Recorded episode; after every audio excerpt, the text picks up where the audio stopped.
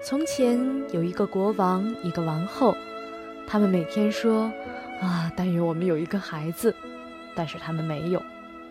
有一次，王后洗澡，一只青蛙从水里爬到陆地上，向她说：“你的愿望可以成为现实了，不到一年，你就要生一个女儿。”青蛙的话实现了，王后生了一个女孩，非常漂亮。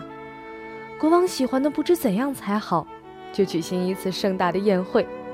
他不仅请了亲戚朋友和认识的人，而且也请了女预言家们，想让他们喜欢孩子，给孩子多点照顾。他的王国里有十三个女预言家，但是因为给他们吃饭的金盘子只有十二个，所以当中一位没有被邀请。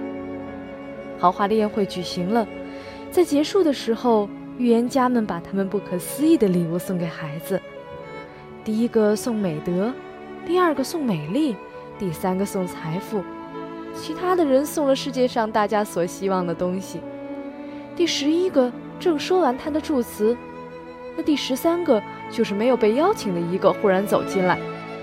他要报复，也不向人打招呼，也不看人，只是大声叫着说：“公主在十五岁的时候要戳在一个纺锤上，倒下死掉。”他再不说一句话，转身就离开大厅，所有的人都大吃一惊。这时。第十二个预言家还没有说出他的祝词，就走上前来。虽然他不能取消那邪恶的咒语，但是可以把它加以缓和。他说：“但是，公主倒下去不是死，只是熟睡一百年。”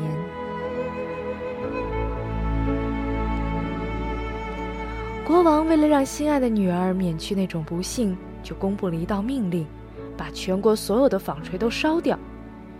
女预言家们的礼物都在女孩身上实现了，因为她非常美丽、贤惠、和气又聪明，看见她的人都不得不爱她。恰巧在她十五岁生日这一天，国王和王后不在家，女孩一个人留在宫里。她到处走，想看看各种房间。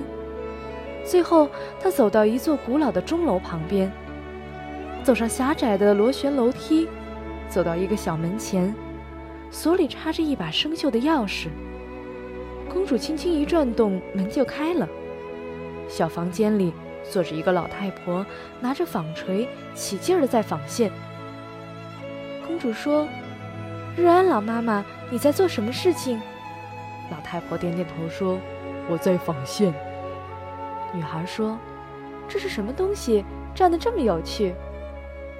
她拿着纺锤要纺，而刚一挨着纺锤，咒语便实现了，纺锤戳了他的手指头。公主被戳的那一刹那，马上倒在那里的床上睡着了。睡眠像传染病一样传染到整个王宫。国王和王后回来，刚走到大厅里就睡着了。王宫里所有的人都和他们一样，马栏里的马，院子里的狗，屋顶上的鸽子。墙上的苍蝇，甚至于灶里燃着的火，都静静的睡着了。正在炸着的肉也不响了。厨房里一个孩子做错了事，厨师要抓他的头发，也放了手去睡觉了。风停了，王宫前面树上的叶子一动也不动。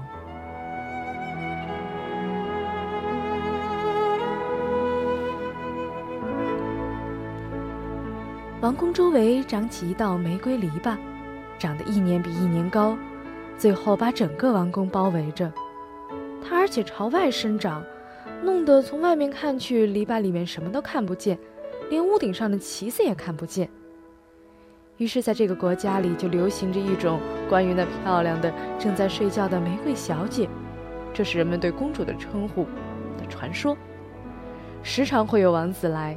想穿过篱笆到王宫里面去，但是他们都进不去，因为玫瑰好像有手，紧紧纠结在一起。那些王子都被绊在里面，不能脱身，可怜的死去了。过了很多年，又有一个王子到这个国家来。他听到一个老人讲起玫瑰篱笆的故事，说那里是一座王宫，宫里有一个非常漂亮的公主，已经睡了一百年。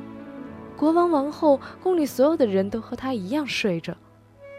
老人还听他的祖父说，已经有许多王子来过，要想穿过玫瑰篱笆进去，但是都被绊在里面，悲惨的死了。王子说。我不怕，我要去看漂亮的玫瑰小姐。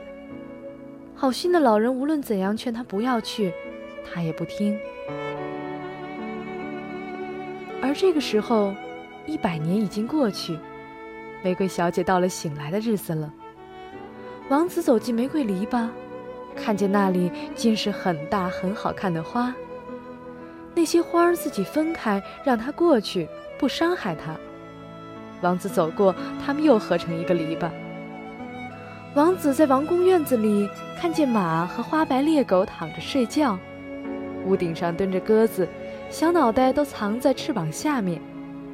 他走进屋里，苍蝇在墙上睡觉，厨房里的厨师还伸着手，好像要抓那个做错事的孩子。女仆坐在一只黑母鸡前面，要拔它的毛。王子向前。看见王宫所有的人都在大厅里睡觉，王位旁边躺着国王和王后。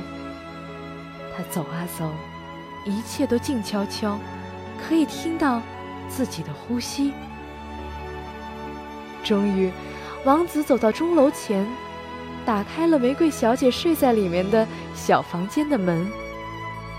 他就躺在那儿，非常美丽。王子看的眼睛也不眨。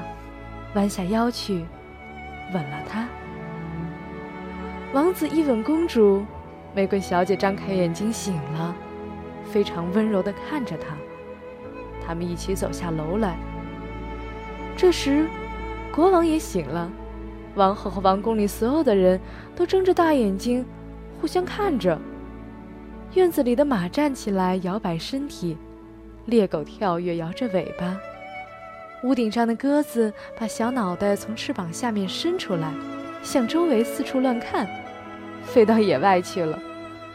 墙上的苍蝇继续爬动，厨房的火燃起来，闪闪发光，煮着食物。烤肉又开始痴痴地响起来。厨师打了孩子一个耳光，孩子叫喊起来。女仆又开始拔他的鸡毛。王子和玫瑰小姐于是。举行结婚典礼，非常热闹。他们快快活活的，一直活到老。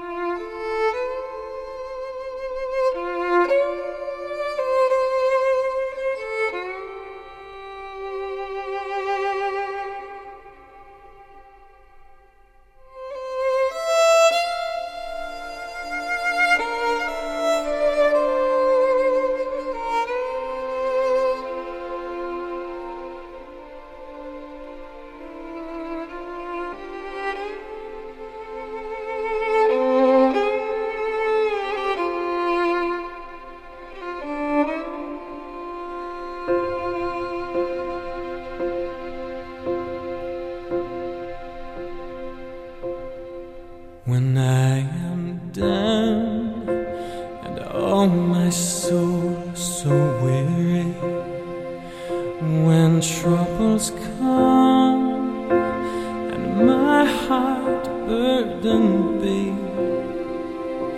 Then I am still and wait here in the silence until you come and sit awhile with me. You